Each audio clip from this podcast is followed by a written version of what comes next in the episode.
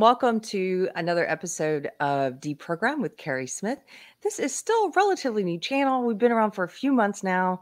I just want to say thank you to everyone who has watched our videos, shared them, um, supported us, joined book club. Uh, just very grateful for everything that's happened in the past few months. And um, I'm excited about my interview here today. So, this is someone that I've been wanting to talk to for a while. Like a lot of people in the past few years, since I left social justice ideology, I've made a lot of new friends online. And then some of those friends I've been lucky enough to meet in the real world. Not this lady yet, hopefully soon. Um, but please welcome uh, Suhaila Devidasi, who is a Vedic counselor and a pujari offering personalized rituals and spiritual counseling based in the Hindu Dharmic traditions. She has been working for about a decade in the nonprofit space and is currently working on creating her own Hindu temple. I know nothing about this. Please welcome Suhaila. How are you? Hi. Namaste and hello, Miss Keri Smith. Thank you for having me on. It's I'm so glad we're finally getting to talk. Yeah, me too. And thank you for being so patient with my numerous delays. And anyway, I, It's I'm so glad we once we got on the uh, phone the first time, I said, "Oh, this is going to be a good interview because I am so outside of my element." Mm. so, why don't you start off by telling people just a little bit about who you are and what is a pujari? Just a little bit about Yeah, yeah, your background. definitely. Um, so what I do these days, um, a pujari, um, and a Vedic counselor. So in um, uh, I come from the Hindu tradition, not originally. I was uh, born into like very fundamentalist evangelical Christian community and family environment. Um, and we can talk about that later. But eventually I found Hinduism, which just was like the most beautiful fit for me. It really, really worked for me. And it helped uh, helped me integrate a lot of the traumas that I went through, um, the religious trauma, and Mhm. also um, a lot of issues that I had about being an LGBT person because I'm a transsexual person as well. Um, so Hinduism has um, it's a lot of people think it's a religion, but it's a whole civilizational ethos, and there's um, so many different parts and parcels of it, um, and so many tools available to help us um, live a really awesome, rich, prosperous life on a like mental level, psychological level, physical level, spiritual level.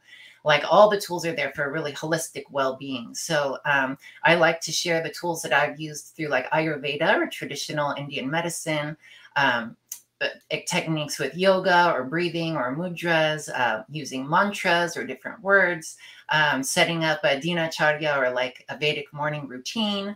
So I use what tools that I've learned over the years to help me grow in so many different ways to Mhm. help other people in their journey as well. And um, most of the people I work with actually aren't Indian or Hindu, are coming from an Eastern tradition. A lot of people I work with are um, like ex Christians, ex Jews, a lot of like, a lot of people that were like burned by the Abrahamic traditions, I guess you could Mm. say, and a lot of LGBT people that um, felt like they're looking for a space um, that they can be spiritually, um, where they don't feel like they have to compromise their LGBT ness, I guess. Mhm. Um, so I've worked with a lot of those people, and um, instead of them just kind of surrendering surrendering themselves to atheism, because I see a lot of that. Instead of them doing that, I can see there is that desire for spirituality and spiritual traditions and ritual and all of these different things. Um, so yeah, I love teaching people about Hinduism and giving them all of these different tools to help solve their problems. And that's that's what a pujari is. And a pujari is someone that specifically does uh, certain rituals. So um, there are fire rituals that you do, and you chant various mantras and prayers, um, and, and you work with various deities um, or archetypes. Um, and uh, yeah, there are many different kinds of Hindu rituals. Um, Okay. so I I do personalized things, um, working with specific deities, uh, working with people. So for example, a deity I work with a lot is um, Ganesha. He's the elephant-headed god. The- Maybe you've seen a picture I have him. seen, yeah. Yes, so I do a lot of work with Ganesha, especially with people first coming into Hinduism. And he's the god of obstacles and breaking obstacles, putting obstacles in your way. Um, and uh, so Can I- many people, yeah, ask.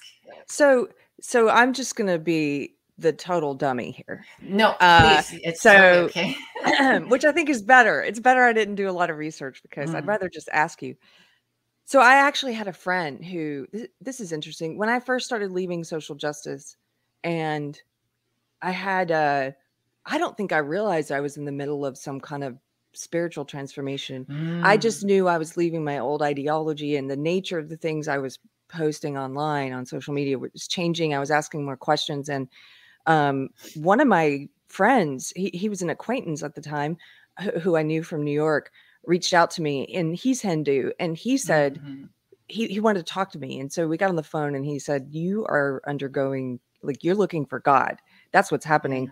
And I, I thought I was like, no, I'm not looking for God. I'm just and uh, and he, I thought he was very insightful about that. But you know, I didn't, I didn't ask him a lot about um, Hinduism, and so I'm going to mm. ask some of those questions of you. So ask you, away. I'm okay. not offended by anything LGBT or trans Hinduism. Like I'm not okay. offended. So ask anything.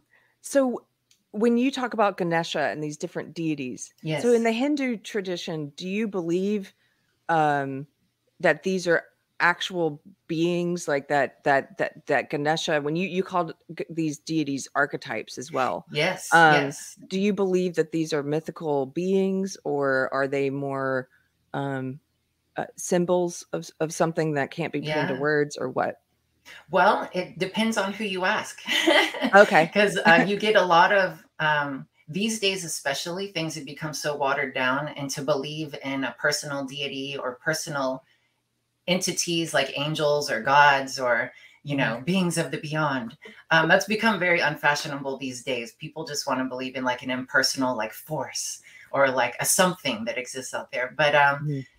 I believe uh, the way I understand it is that the deities are multidimensional. So there's an aspect, for example, with um, Lakshmi. Lakshmi is the goddess of wealth. So I believe that Lakshmi, she is the the dimension that is prosperity that is wealth, that is abundance, that is richness, um, and that ability to provide and be satiated. That mm-hmm. that's Lakshmi, right? So I believe that she is like an independent intelligence, I guess you could say, but she is also like money and wealth of friends and wealth of spiritual knowledge and mm-hmm. um, wealth of food. And um, so it's like a multi-dimensional thing. Um, I don't know if that makes sense. So uh No, you're you're helping me understand better. You are. Okay. Um do you be- and so and so how many of these you said you do a lot of work with um Ganesha. So what does that mean?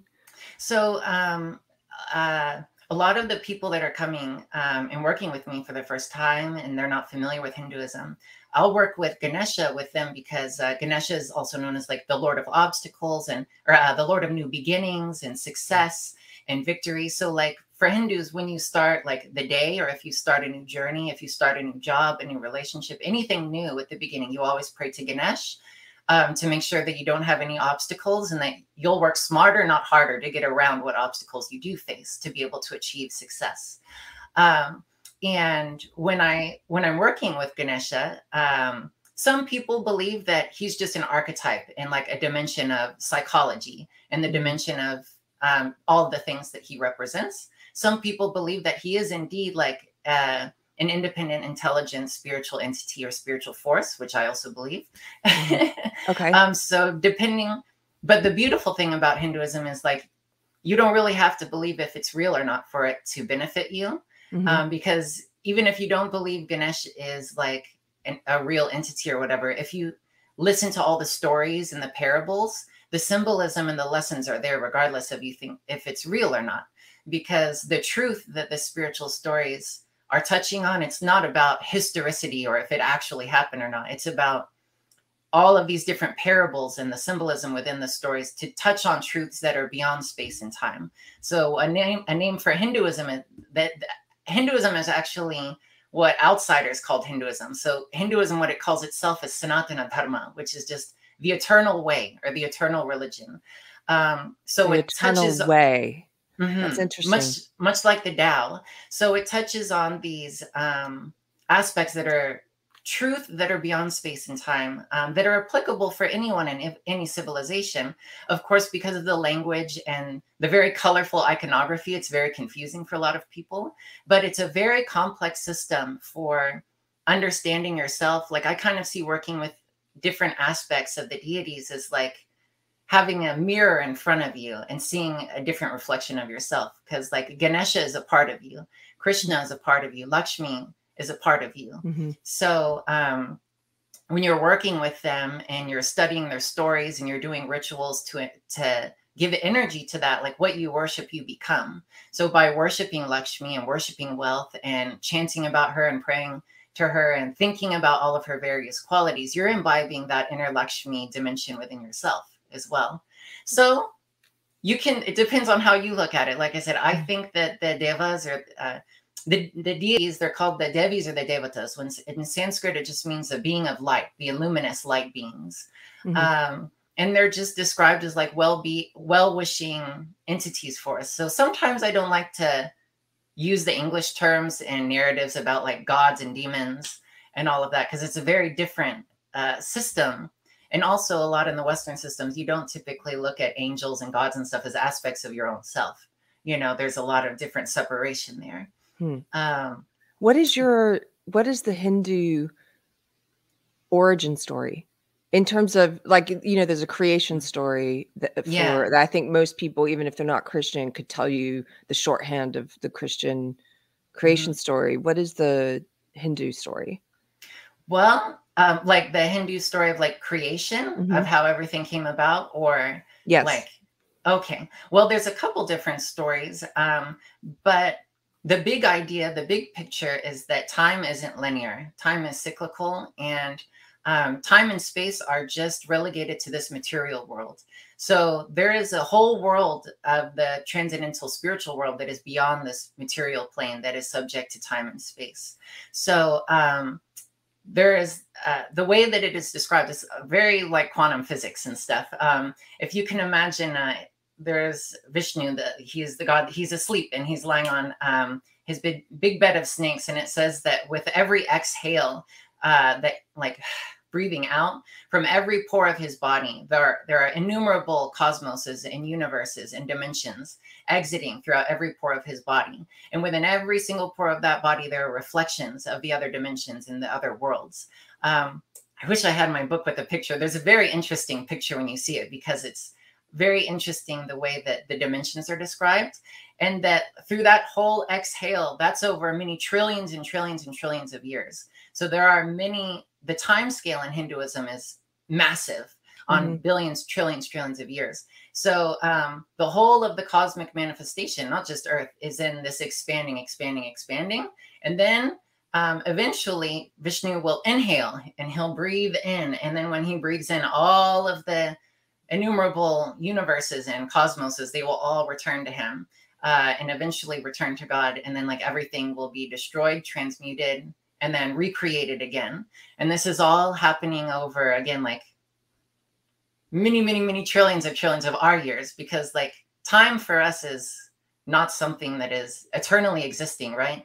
Our our mm-hmm. time scale is based off the earth and the sun and how right. we move and stuff. So time in other places is different well that's something time. i absolutely that i agree with that because mm. i mean that's sort of in christianity when people well sometimes i don't know i i, I guess there, there's a lot of people who want to say uh, play a gotcha when they find mm. out you're a christian or it's like mm-hmm. uh and they'll ask try and and stump you or something and and sometimes those those kind of gotcha questions i'm like i don't really like there's a there's a limiting to my, there's a limit to my understanding as a human being Mm-hmm. Um, and you know, science is ever progressing, but it doesn't. Sure. It, it, can't explain. It doesn't. They they can't explain consciousness yet, and mm-hmm. so there there. Uh, to me, it just makes sense that there's you know time and space that you're talking about. That these are these are things that are here on earth and if there is a spiritual realm which i believe there is i believe that there's something you know that transcends this material world i believe mm-hmm. in god um that that t- our ideas of time and space don't apply to a God who is infinite, and yeah, so yeah.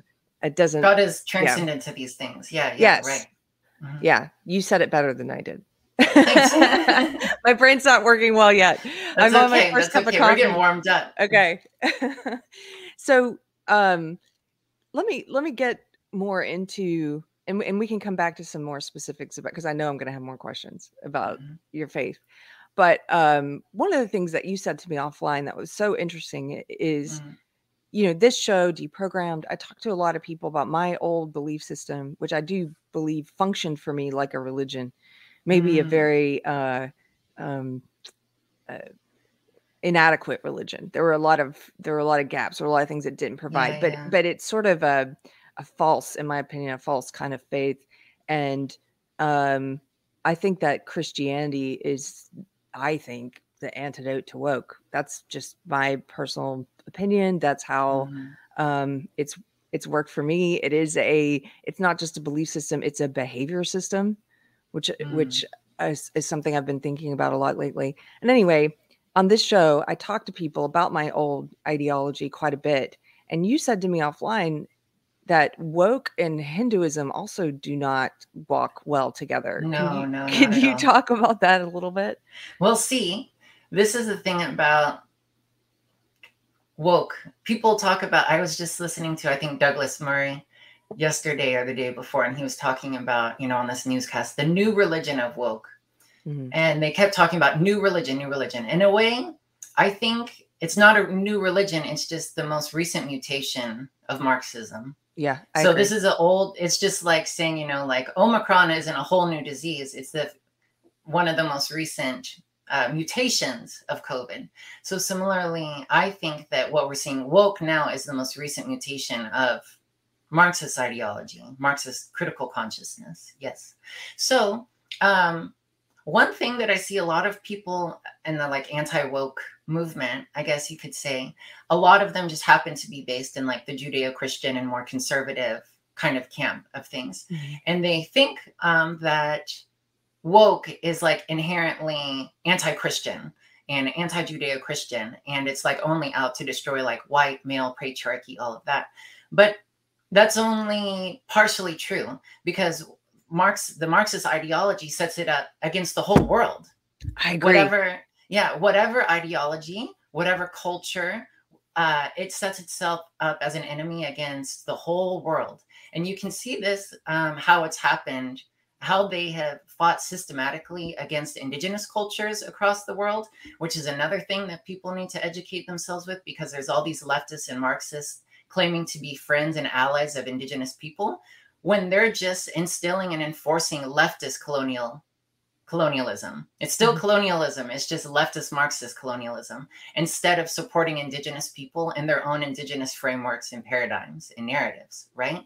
Right. So, uh, I um, I tell people to look at especially what happened in two different countries in, in China with the Cultural Revolution, because that obviously wasn't a white Christian, Judeo Christian mm-hmm. nation. Yet you can see through the Cultural Revolution how Marxism um, destroyed the entire traditional Chinese culture and set it up, uh, itself up against the idea, the old ideas, the the four olds, the old ideas, old customs, old mm-hmm. habits, you know, old practices, all those things. And um, it really decimated Chinese culture. And Chinese culture was one of the strongest civilizations on the planet for many thousands of years. One of the richest, most complex, very successful society. And even more so than China was India. And this is, people know nothing about India, very little. We have a. Yeah. So I know about I know about how it decimated China during the Cultural Revolution, mm-hmm. but you're right. I don't know a lot about Marxism in India. Yeah, and and the thing about Hinduism is that it's the only classical ancient civilization that's still continuously living living on today. Everybody else has been wiped out, converted, or genocided. Ancient Persians are gone. Ancient Egyptians are gone.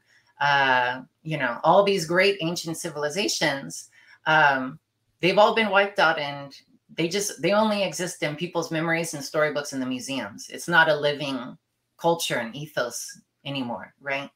So in India, they've survived hundreds of years of Islamic invasions. And if you look at the Islamic uh, history, how Islam spread, everywhere they went, they were very brutal. And with, within a generation or two, everyone was converted. Everybody, everywhere they went. Um, every culture, every tribe, every city, um, they were all digested into mm-hmm. Islam, right? India is the only place, as far as I can tell, the only place on earth, the only civilization that has been able to withstand um, the onslaught of Islam, but not only the onslaught of Islam, but also the Christian missionaries, because for hundreds of years, billions of dollars have gone into the conversion industry um, and missionary mafias in India.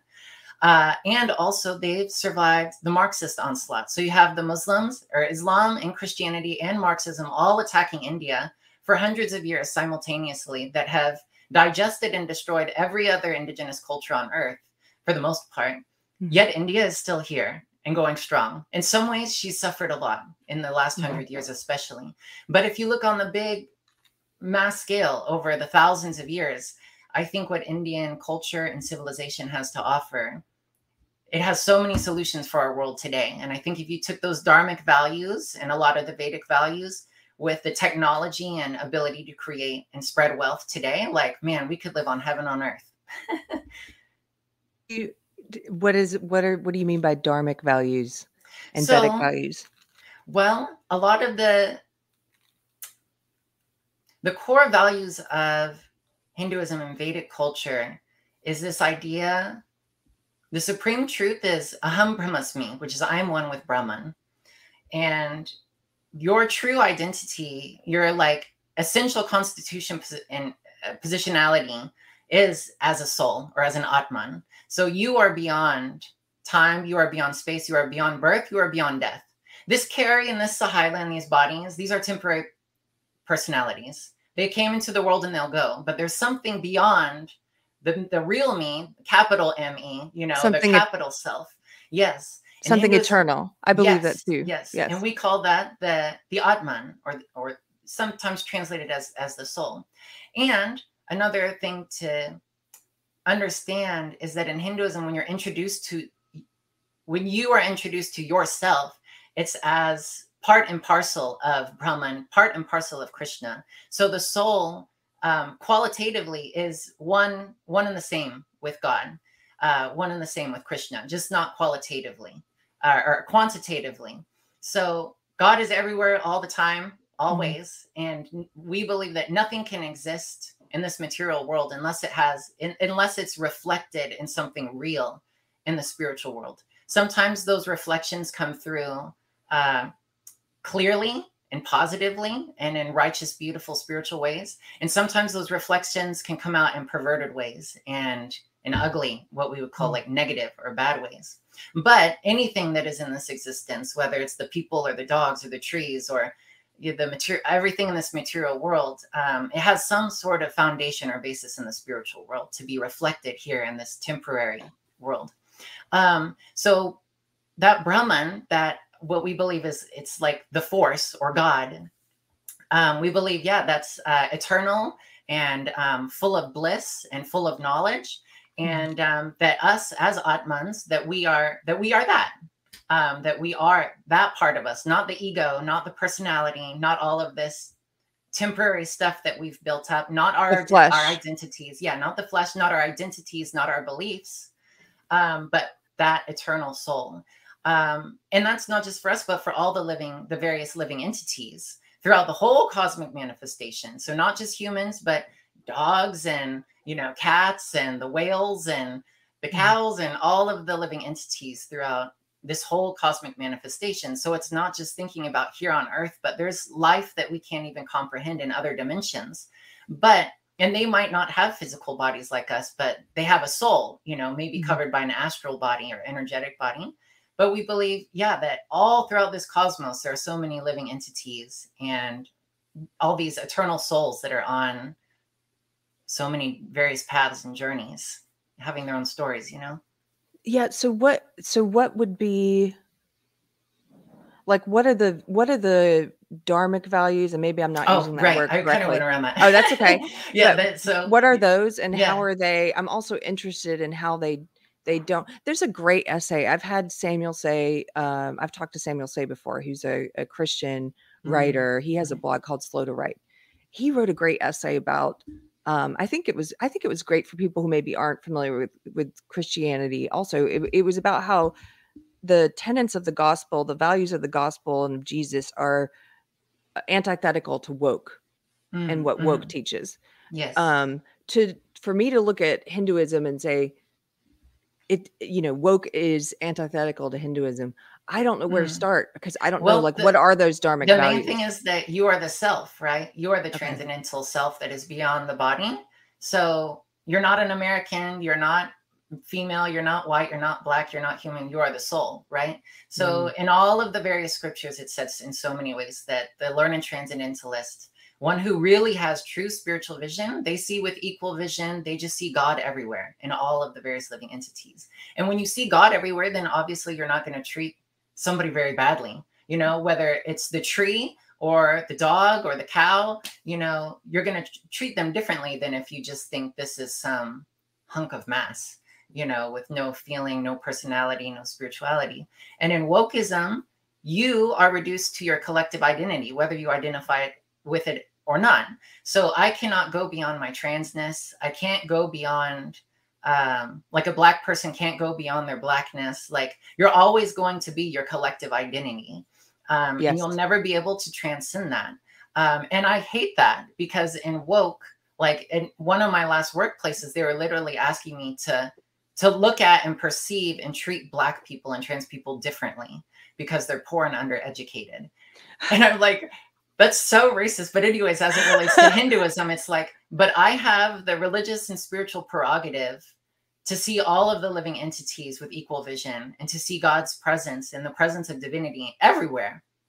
So, what you want me yeah. to do as a woke person is to not go to the core, but to focus on all of this extraneous, outside layer, meaningless, temporary, stuff. superficial stuff. Yes. And I think no, I think most of the issues we face are solved better if if we go even if you want to be more agnostic or secular, go the way of Martin Luther King, treat people by their character. That's very mm. good. I go a little bit further. Krishna says go even further to see people, you know, as the soul.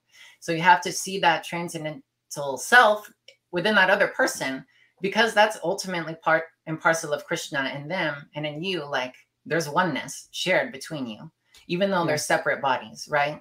Um, the oneness you know, and the divinity of God is present there. So you should respect that, see that, praise that, glorify that, not cover it all up with, oh, you're old and transgender and handicap and Samoan and like all this like different yes. various lists of things. You know, that's not just, your identity. Yes. Right. Okay. So I think one thing that we have in common is that is that yeah, I came to understand through this journey I've been on is that um our identity because I was in woke for so long and mm-hmm. identity identity identity is so important to them and and what they mean by identity is what race you are what sex you are if you're if you're trans yes. if you're yes. you know fat if you have a mental health issue and it's all these yes. um it's all these uh, immutable characteristics or these these um th- these very meaningless things yeah. i think in the in the long run and that's yeah. not your identity my identity is as, as you were talking about my identity is something eternal. It's not yeah this and body this shell that i'm in yeah. or what circumstance i was born into here on earth yeah absolutely and it's i think in my spiritual conspiratorial mind like i think marxism and woke ideology is literally like a demonic conspiracy it's spiritual warfare and it's so funny mm. that like even now they come out and say it's critical consciousness um because like what we try and do, especially as devotees of Krishna. There's so many kinds of Hindus, but the idea is that you want to practice and imbibe God consciousness or Krishna consciousness, not critical consciousness.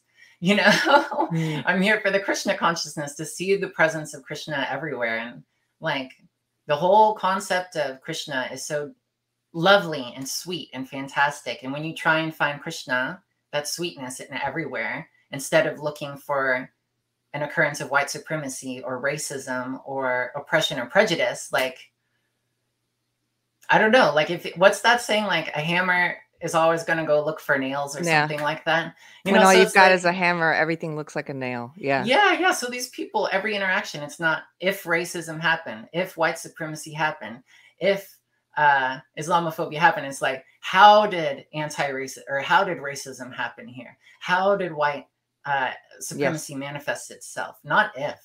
So they train people specifically to engage only in lower base material consciousness.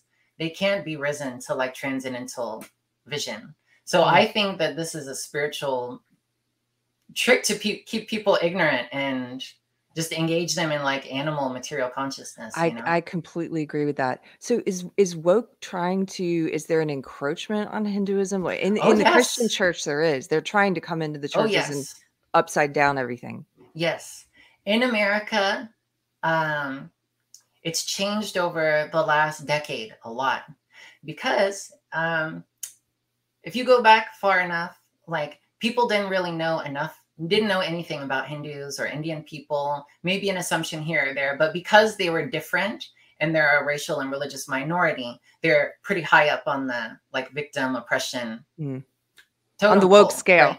Right? Yes, yeah. yes. However, uh, what we've been seeing in the United States and in, in Europe, a lot of the Western world, is that a lot of the woke movements have uh, been su- more supportive of Islam and Muslims. And there's like this joint like allyship of Islam and leftism that's like really bizarre.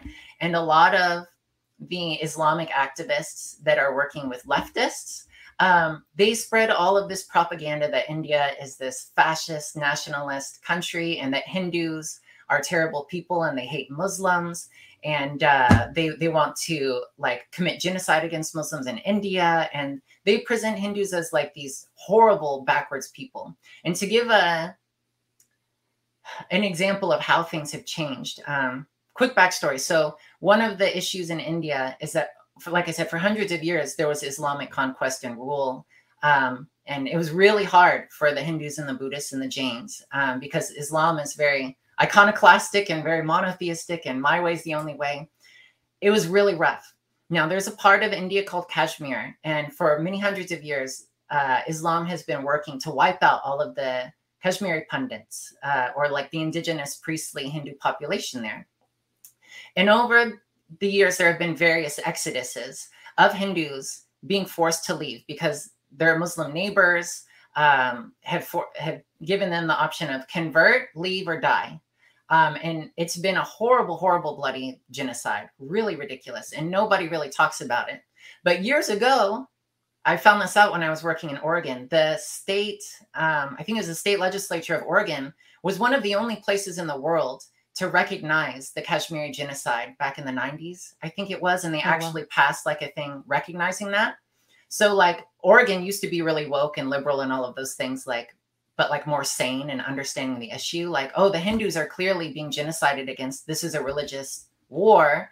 Right. Um, and people are being killed just because they're Hindu.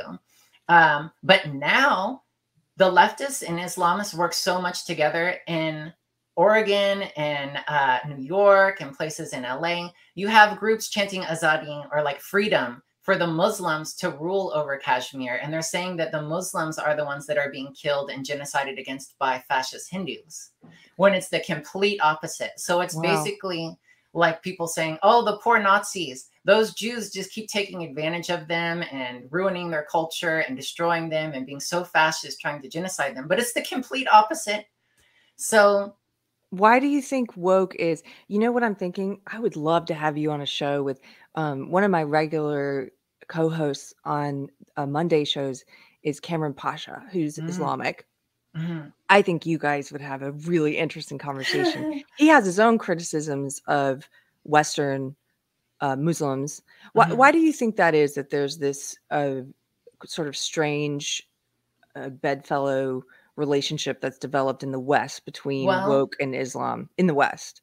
I think the spiritual undercurrents are the same, even though the outer manifestations of the ideologies and the religions are different. The spiritual undercurrent is the same. So, whether people are conscious of it or not, I think they feel a kindred spirit kind of um, a lot of a lot of the leftists and Muslims work with each other because a lot of most of the leftist Muslims in the Western world are women and also hijabis and feminists, which is very confusing. That is um, confusing. Um, yeah, and a lot of them will support like LGBT rights and stuff, but it's like really bizarre because like you can't you can't get any imams or mosques, you can't get any actual like religious authorities or people with any theocratic understanding, theological understanding to support you. It's just like these really um, random young feminist Muslim women for the most part. But I think that they they they both are very monotheistic and i think a lot of the monotheistic traditions lead towards may or not if if not lead towards very easily the trap is there for you to fall into egoism and narcissism hmm. and i think that is if you take like a severely fundamentalist islamic person or a severely severely woke person um, maybe not the woke of today but like the woke during like the chinese revolution cultural revolution like their behaviors are the same you know mm-hmm. uh, the purity spirals are the same. People start even when you get rid of everyone else and the outsiders now you start fighting against each other and inner factions and then you just spiral spiral spiral until someone could have been a really pure great person in the ideology five years ago but now it's like oh they're not now they're considered a traitor and they're not like committed enough. And people You're... just it's a self destructive system. You're making me think of I was just reading an article about the Spanish Inquisition mm-hmm. and and one of the things that struck me was how Christianity was being used um, for the total- totalitarian state yeah. and how it, a lot of what they were describing that was going on reminded me of today, although taken to the extreme.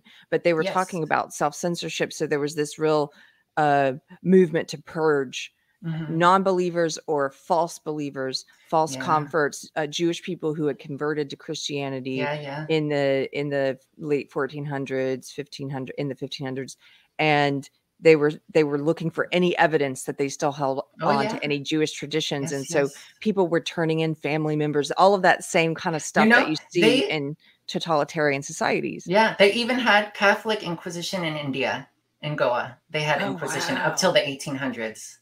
Yeah. So same story in Goa when the Portuguese and the Catholics were there torturing people. You have to change your name. You can't speak your native language. You can't wear your native clothes. Uh, the way that you eat rice has to be in a Portuguese Christian way instead of eating rice in a Hindu way. So what is that? uh, I think uh, you weren't allowed to put butter and you had to put salt instead, no. or something like that. I can't remember, but it was so people so regulated to that extent, you know, and uh, even today, it's very unfortunate, but a lot of the really evangelical missionaries that are in India to make to prove to them that they've um, like actually converted. Uh, they'll make people take their pictures of their gods or their murtis, their statues, and like spit on them or smash them and break them and like make them show like you are committed now to this new way of life and you've completely cut off with your old history. There's sort know? of evidence of that. Yeah.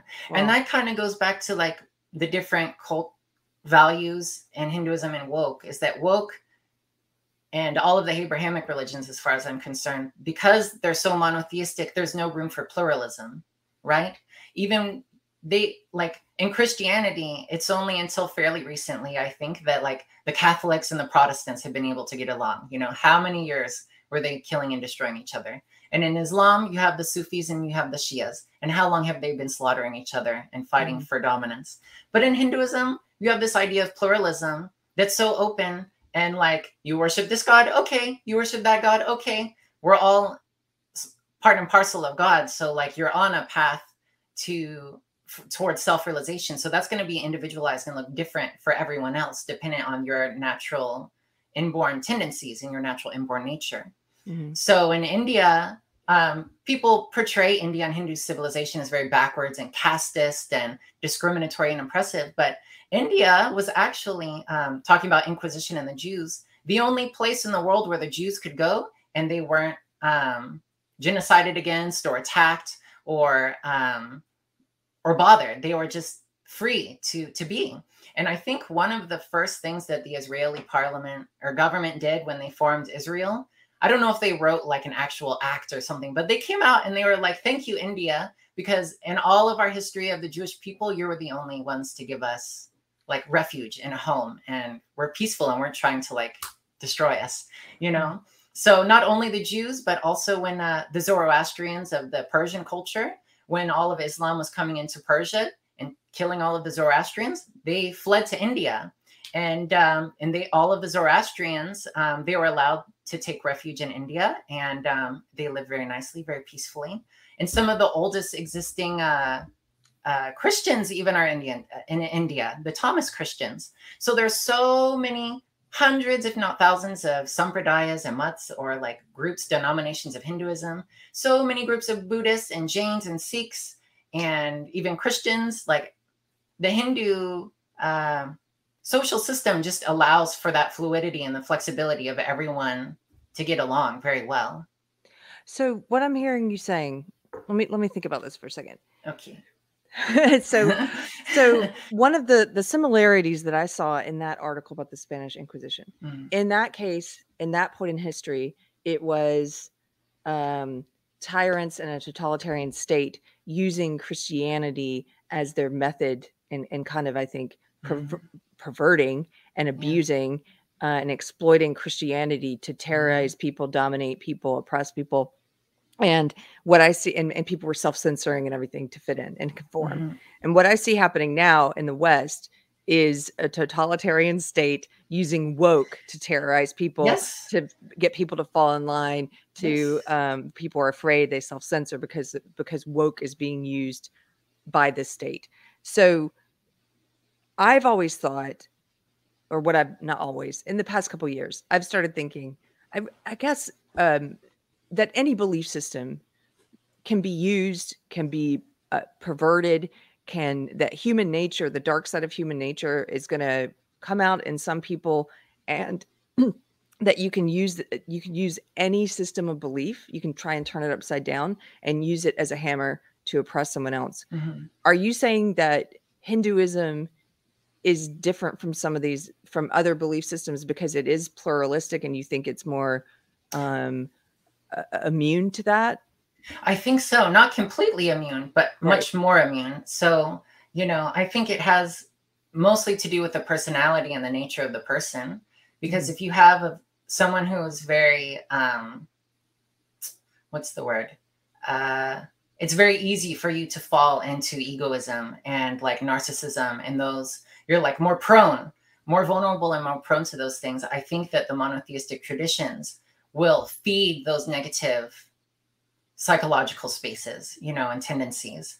Um, and it kind of creates like the worst in what we see in like the Old Testament God, you know, this smiting, and this is my only way. There's one way to do it. There's one God. And like if anyone that dissents, you know, you kick them out or they're outcasts or you kill them, you know. Um, so I definitely see a lot of that now with the woke being forced on everyone for sure.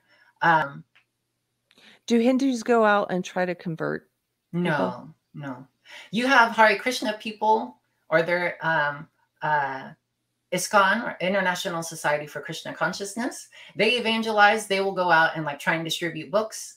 Uh, most people know them. They have shaved heads, orange robes, and they danced in the airport. I know. Hare Krishna, what, Hare what? Krishna. Yeah, Hare yeah. Krishna gave me Oh no. Well, yeah, Hare Krishna gave me a book to read once. Um, anyway, that's yeah. all. I, so that's probably the closest tradition that I align with is Gaudiya Vaishnavism. Um, but I'm not a group. I'm not a part of ISKCON or the International Society for Krishna Consciousness. But they will go out and distribute books and share. But there's no compulsion.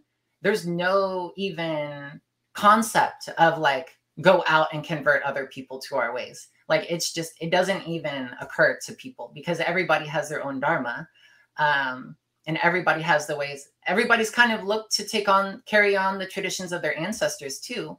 You know the way of your your parents and your forefathers and your ancestors is pretty important. So if you want to convert that's okay but like to go out and ask someone to change everything about them um is yeah not a hindu thing. It's more of like hey there's like this philosophy if you want to know about it like we'll teach you about it but there's no such thing as conversion per se what do you mean everyone has their own dharma. What does that mean?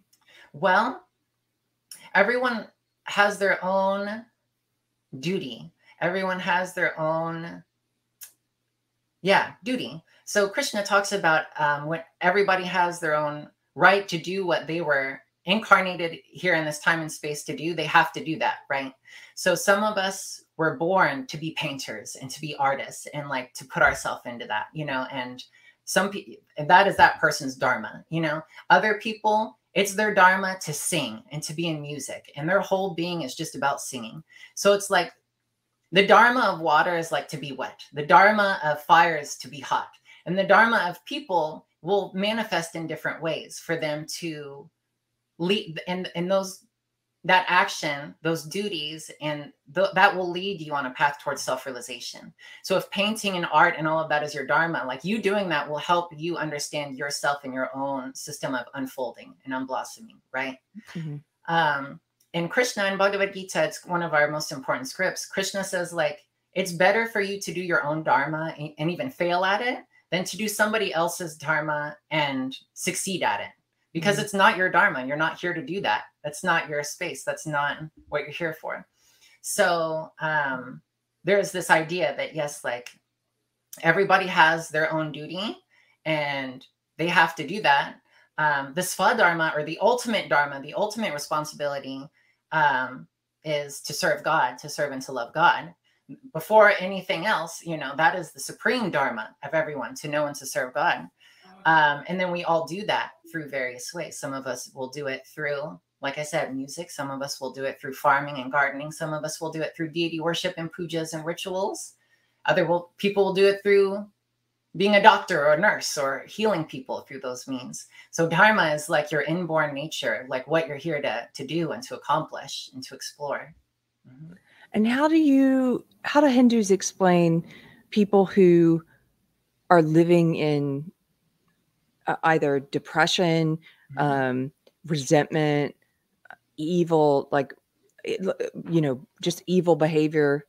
Every, on mm-hmm. a scale of just just all the different kinds of darkness, whether it's yeah. their own personal torment and mm-hmm. um, and being in a very low place with no purpose or meaning that they can that at least that they can see at the time all the way to someone who's living in evil yeah. and hurting people like how does how is that explained to the degree that you're more entangled in material consciousness, you will suffer more. So the more mm-hmm. you're in critical consciousness, the more you're focusing on all the material things that because everything in this world, some people say, oh, it's not real. It's not that it's not real, it's just we don't consider it concrete real because everything in this material world is changing, right? Nothing stays the same forever. Even the pyramids over thousands and thousands of years, they're still there, but they've changed, they've morphed, mm. they've deteriorated, right? So, um, yeah, the more you entangle yourself in material consciousness, the more you're going to be angry, the more you're going to quarrel, the more you're going to be depressed.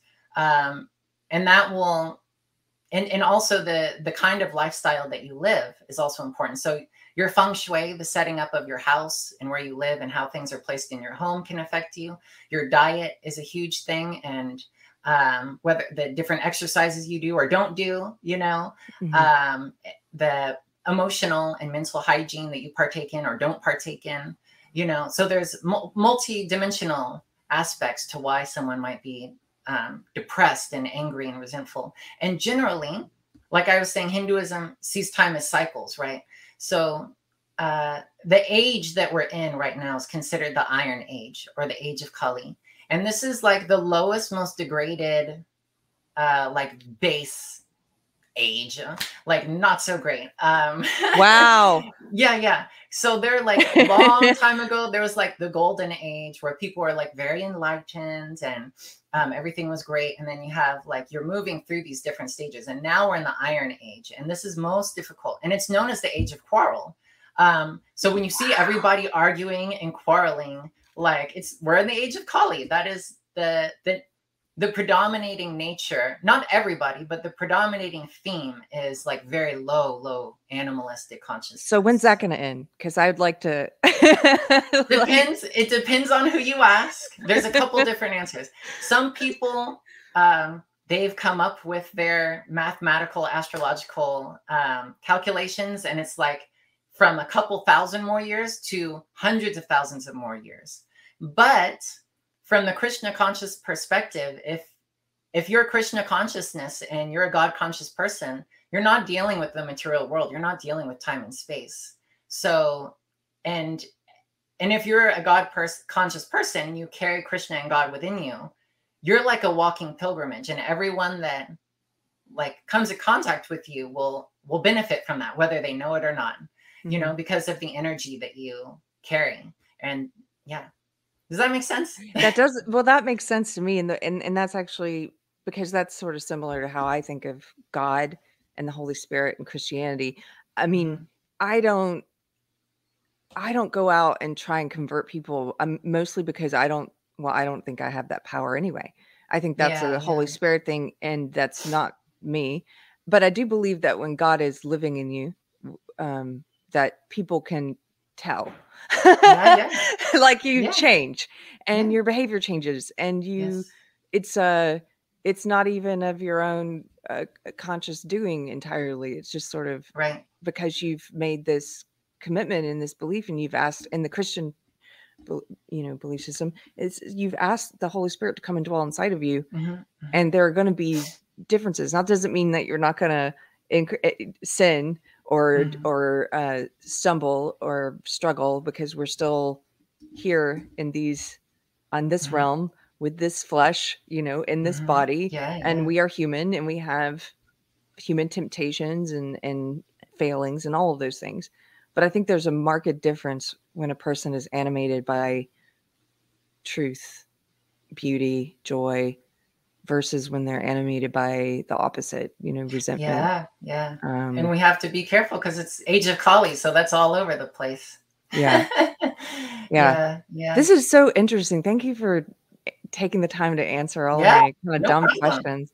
I am going to ask you about since you mentioned at the beginning, you've also shared some interesting opinions um, about being trans mm-hmm. and living in this woke age where yeah. there are oftentimes this this is something that is in the mainstream debate now in the culture wars and yeah. oftentimes there are people who are speaking for trans people mm. and you're one of several many trans people i know who are saying hey don't speak for me um, do you want to share some of your your thoughts on that like oh yes i don't even know where to begin that's a long story miss Keri Smith um, well, in relation to Hinduism, I can say okay.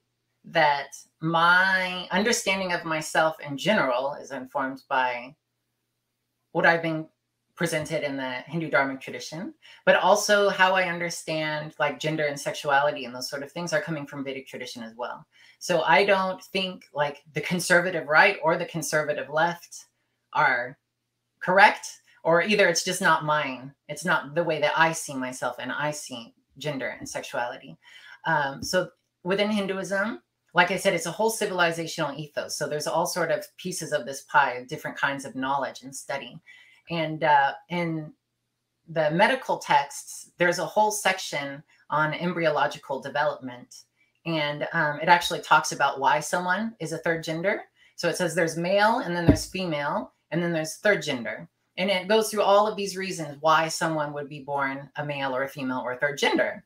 Um, so, in the medical text, also in the astrological texts, uh, the placement of various planets might affect someone's gender or sexual orientation, those sort of things.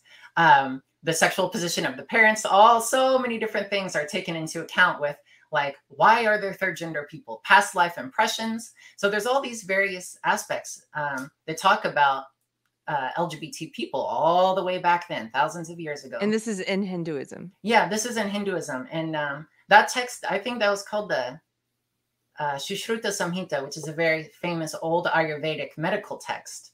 And I think some of the first surgical medical texts to enter Europe were from India. They're Indian texts oh, wow. on plastic surgery because they, they even have a whole section on surgery thousands of years ago cataract surgery nose jobs so many things very interesting um, yeah and um, it's very interesting yeah. So the i guess my narrative on how i understand gender and all of that like like i said it's based in hinduism. It's not coming from a leftist position or conservative or christian republican whatever position. So i'm kind of an outlier because it's like well i don't support you. And then whoever that is they think oh well you must support them. And i'm like well i don't support them either. I like I'm a Hindu I, and I have my own belief on things. I know, you know, a little bit of that. I think anybody who doesn't just fall in line with a type of tribalism right now. Yeah. It's sort of face that where you're being called both things by both. I think in the past month I've been called a TERF and a trans enabling Pharisee. That was my favorite. I remember when you me that a trans enabling Pharisee. So I'm like, well, which is it? Anyway, so Yeah. you so you don't So- really you're sort of an, an outlier. yes, and I don't like I don't like when people push their ways on me. I don't care what it is. Religion, philosophy, politics, like Yes. diet, like just let me be. Like I'm a very easy go person, easy go lucky person, you know. Um most of the time just like please kindly like leave me the fuck alone and we'll be good, you know. But if you start trying to push stuff on me, like we're gonna have an issue. Oh, honey. Um so yes. Yeah. and like I said, and um, why I don't like being portrayed by a lot of the trans activists is well, one, I think 99% of them aren't even trans.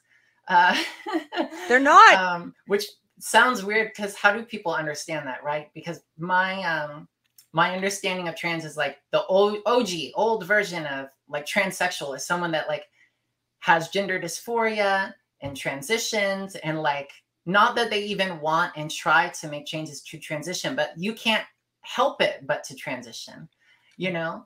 And at my last place of work, it was so crazy because we had a whole month of mandatory BLM trainings and all of this different stuff. And like Oh, every day we had videos and lectures and articles we had to read. And then we had two one hour, 45 minute sessions a week where we had to break out in groups and talk about white supremacy and racism and all of these things.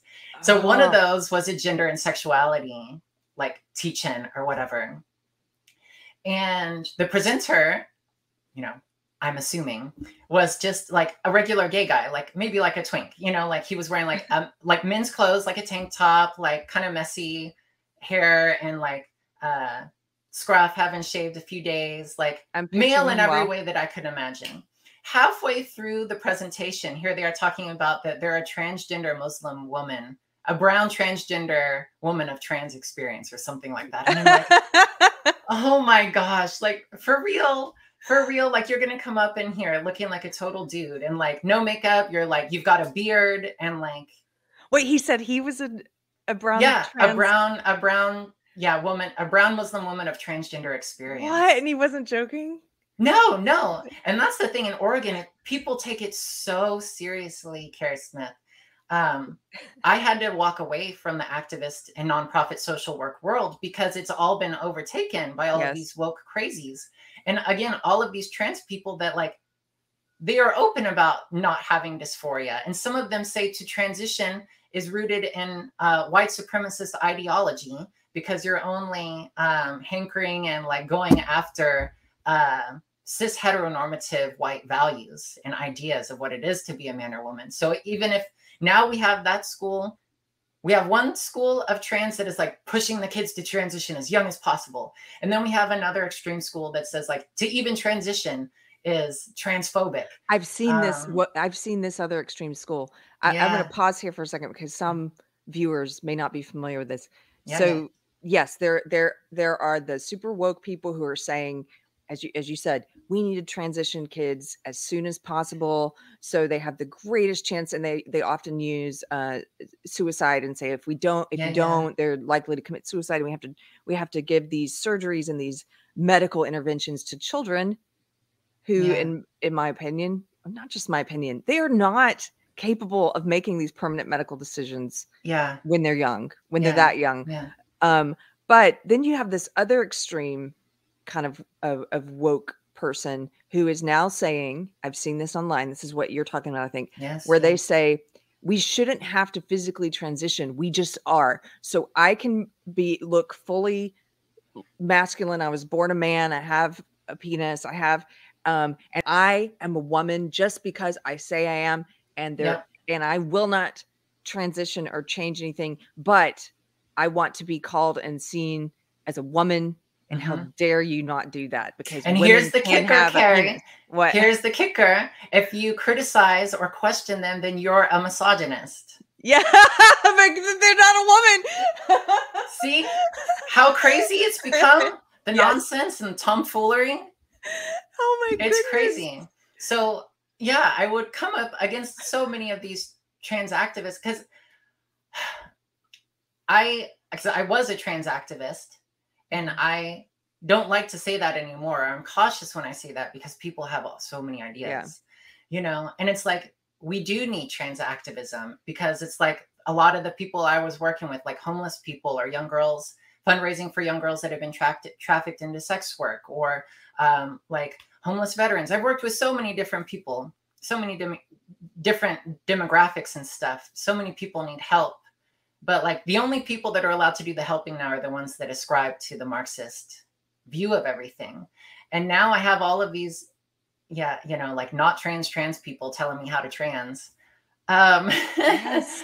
and and for a lot of them, their transition, which might only consist of a little bit of a wardrobe change, some makeup, and like shaving half their head, like is more based in political ideology than yes. any sort of dysphoria.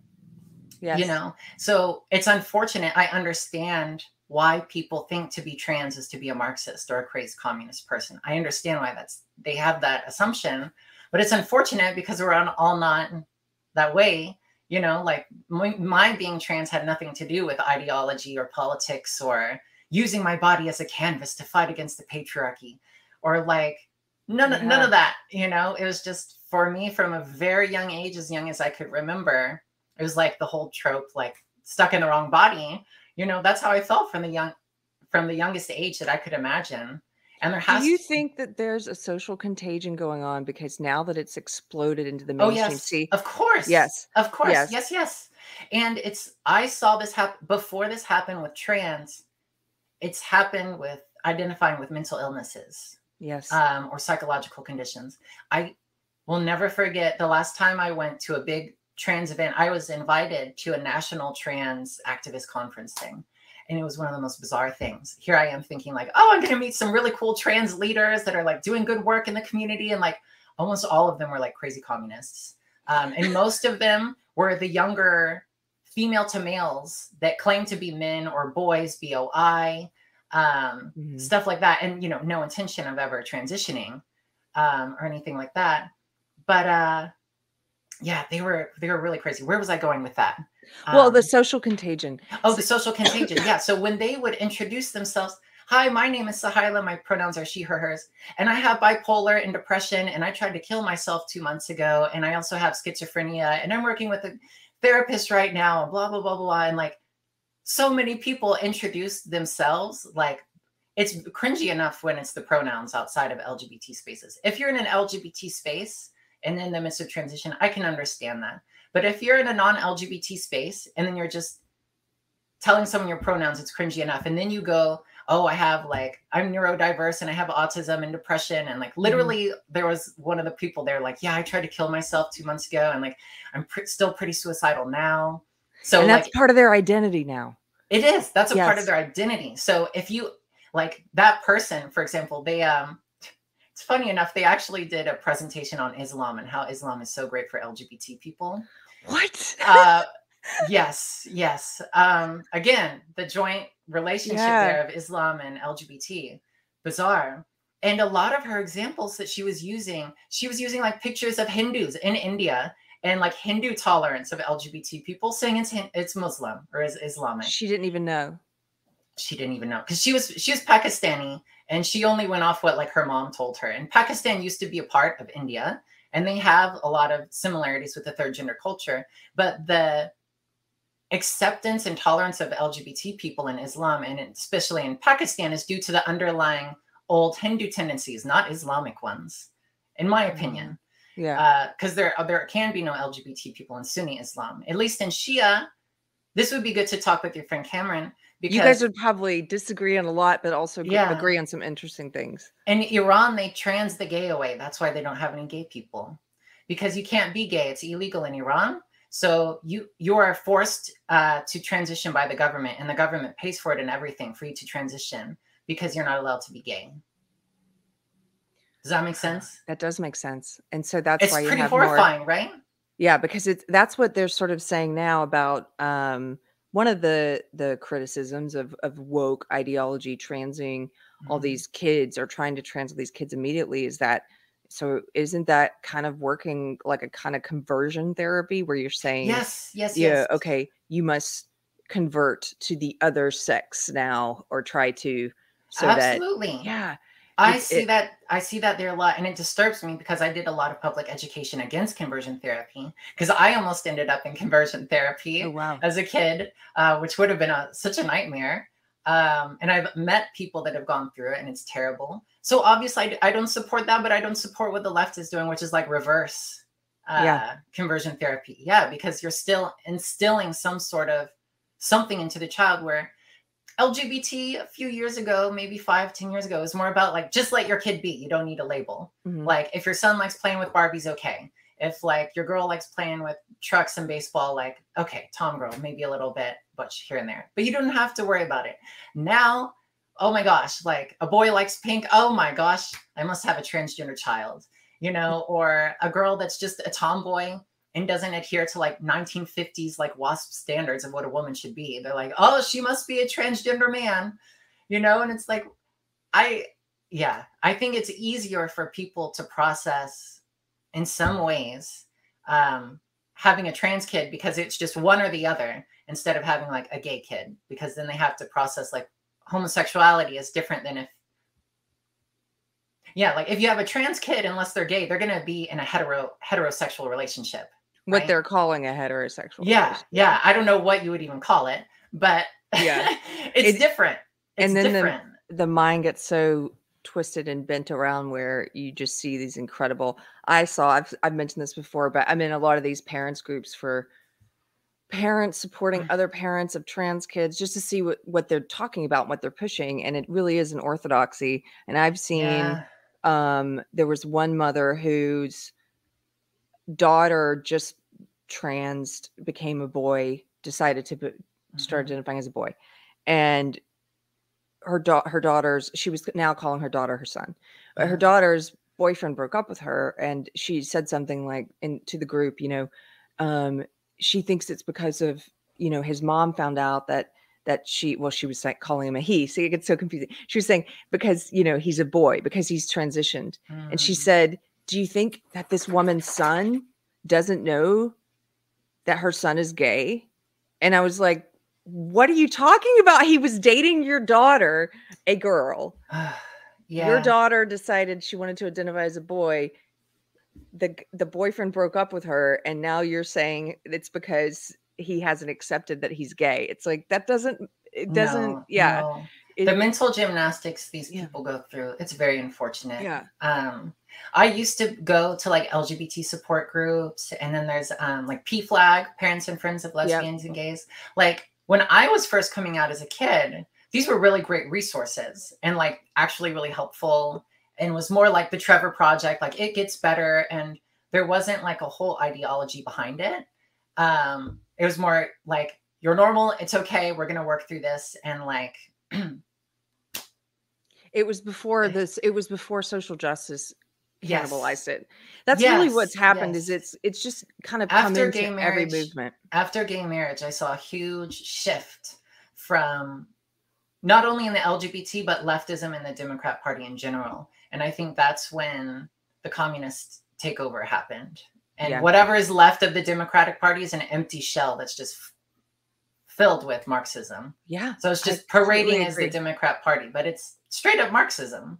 Yeah. Yeah. So, hmm, So, what are your fears about? uh, One of the things you've you've expressed in the past is, which I think is a very real fear, Mm-hmm. is about what is going to happen now that there's so so. The way I view it is there there've always been a, a fraction of a percent of Mhm. people who've yeah.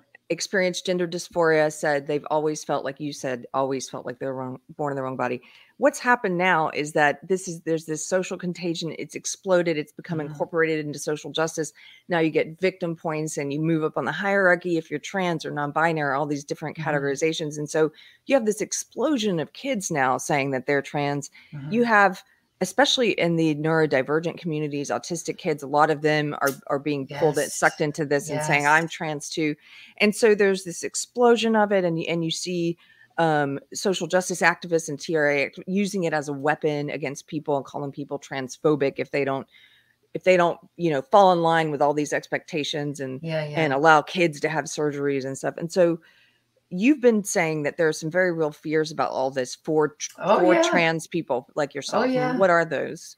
Well, my some of my main fears are people are just going to see lump us all together and you're just going to be one of them. You know? Mm. So the idea that's being built in people's head through the media and the left is doing a good job of this on its own is projecting trans people, LGBT people as like groomers and child predators and enforcing really inappropriate sexual sexuality like on children and in kids spaces and all of these things. And 10 15 years ago it was bad enough like most people vast majority of people had absolutely no idea what trans was maybe a crossdresser or a drag queen or something and then like what they did know is like oh they're probably like perverts or degenerates or uh, molesters or sex workers or something. They're just like the scum of society right? Um so we finally got to this like comfortable space till about like around gay marriage. And i think things were pretty good. But then once people started pushing pushing pushing all the orthodoxy and especially on kids pushing the transition on kids it's causing a big backlash and i think i'm afraid that people are just gonna assume me to be a communist because i'm trans and i uh, on your page you had posted something about kids transitioning and i said something about this is very unfortunate and it's such a nightmare situation because people like me will be lumped in with all of these Yeah. people and i don't support any of these things and someone on the page was like well what's a nightmare is you and your community blah blah blah blah blah blah blah Oh, I And missed they- that. and he went on a huge Oh. huge huge long diatribe and this and that. And i was just like thank you sir because you very generously uh, Illustrated my pointed out- point. yeah my entire point is that you believe all of these different things even stuff about like trump. Like i voted for trump. I support this. I support that the, the things that you support.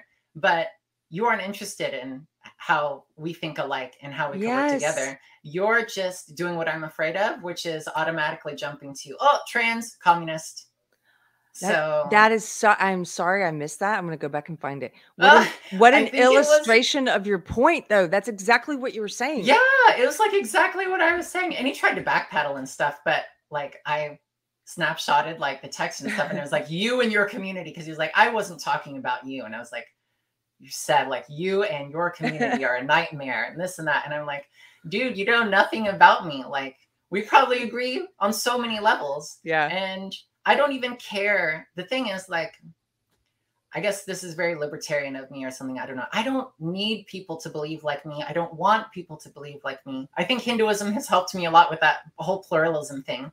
Um, I don't have the time and energy to like make people think or believe like me. Like, it's just besides the point.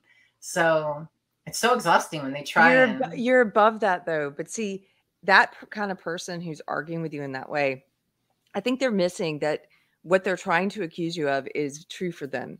It is very important for that person that you believe like them and that you Yeah, yeah. and so but they they see it in you because it's in them, you know. Mhm. um I, i'm kind of similar i just don't i, I don't i'm like I, I something you said earlier that really resonated with me don't tell me what to do don't try to control Yeah. me um let me make my own decisions i'm Yeah. a i'm a free independent human being yeah. and capable Mhm, mhm.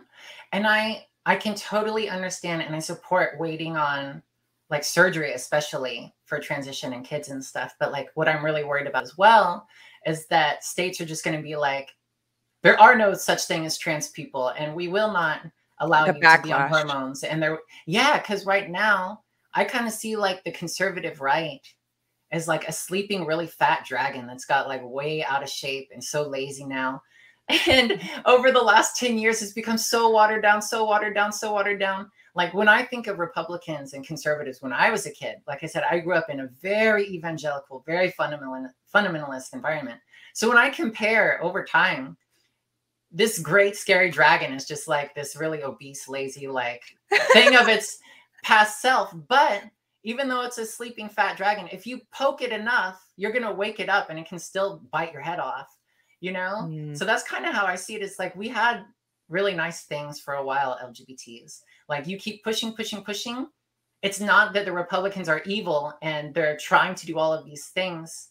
Like it's not like they have an agenda against trans people. All they do is just react to to the over corrections that the left is trying to push. Yes so yeah, I'm really afraid. Like, what if I can't get my hormones? Like, what if I can't get, yeah, what something I need for trans related care? You know, because uh, I I moved all the way across the country when I was 19. I left Florida to go live in California so I could receive trans care because there was only one person at the time in the state that I knew of, two hours away, and you had to pay 175 dollars for the first phone consult before he would even see you in person. So it was just like such a difficult, expensive, and like, now it's on every corner. And now, oh my God, I couldn't believe I went to, since we moved from Oregon to Pennsylvania, I had to get a new doctor for trans related care. And there's a trans clinic, LGBT clinic. So they do like trans stuff and like STD testing and things Mhm. like that. And I was like, I don't know, this is probably going to be a really woke place, but I have to get my meds. Oh my God. Even in that clinic, they were asking me what I wanted my hormone levels to be. Uh, and I'm like, that's dangerous and inappropriate. Like, wow. like, um, can like this you need to the- tell you need to tell me if my levels are in the correct safe place, not like if I want more or if I want less. But that's going into the more of body modification and non-binary movement, I think, because now we're seeing all sort of stuff that never had to do with trans, like people half transitioning or non-binary surgery that's not fully a penis or a vagina, but like a mix, like and where they take the nipples off and don't replace yeah like there's a whole Yeah. new like in between element that's going on now i don't know why There's on that also that well that val that's a part of uh I got to interview this therapist a while back who's Mhm. brilliant, Jake Wiskerson. He talked about how within therapy they're now pushing this uh validation, validation, validation thing. affirmative therapy Affirmative therapy. therapy. Yes. this not is just- terrible. Yes. Not just with not just with gender, even not just with the anything uh, anything. identity, anything, right? fatness mental uh self mental ident- or self identification with mental illness. So did uh, autism is the biggest one probably adhd depression just self diagnosis right? And it very well may be that you have some you know autistic tendencies there and like i want people to be able to re- receive whatever resources they want.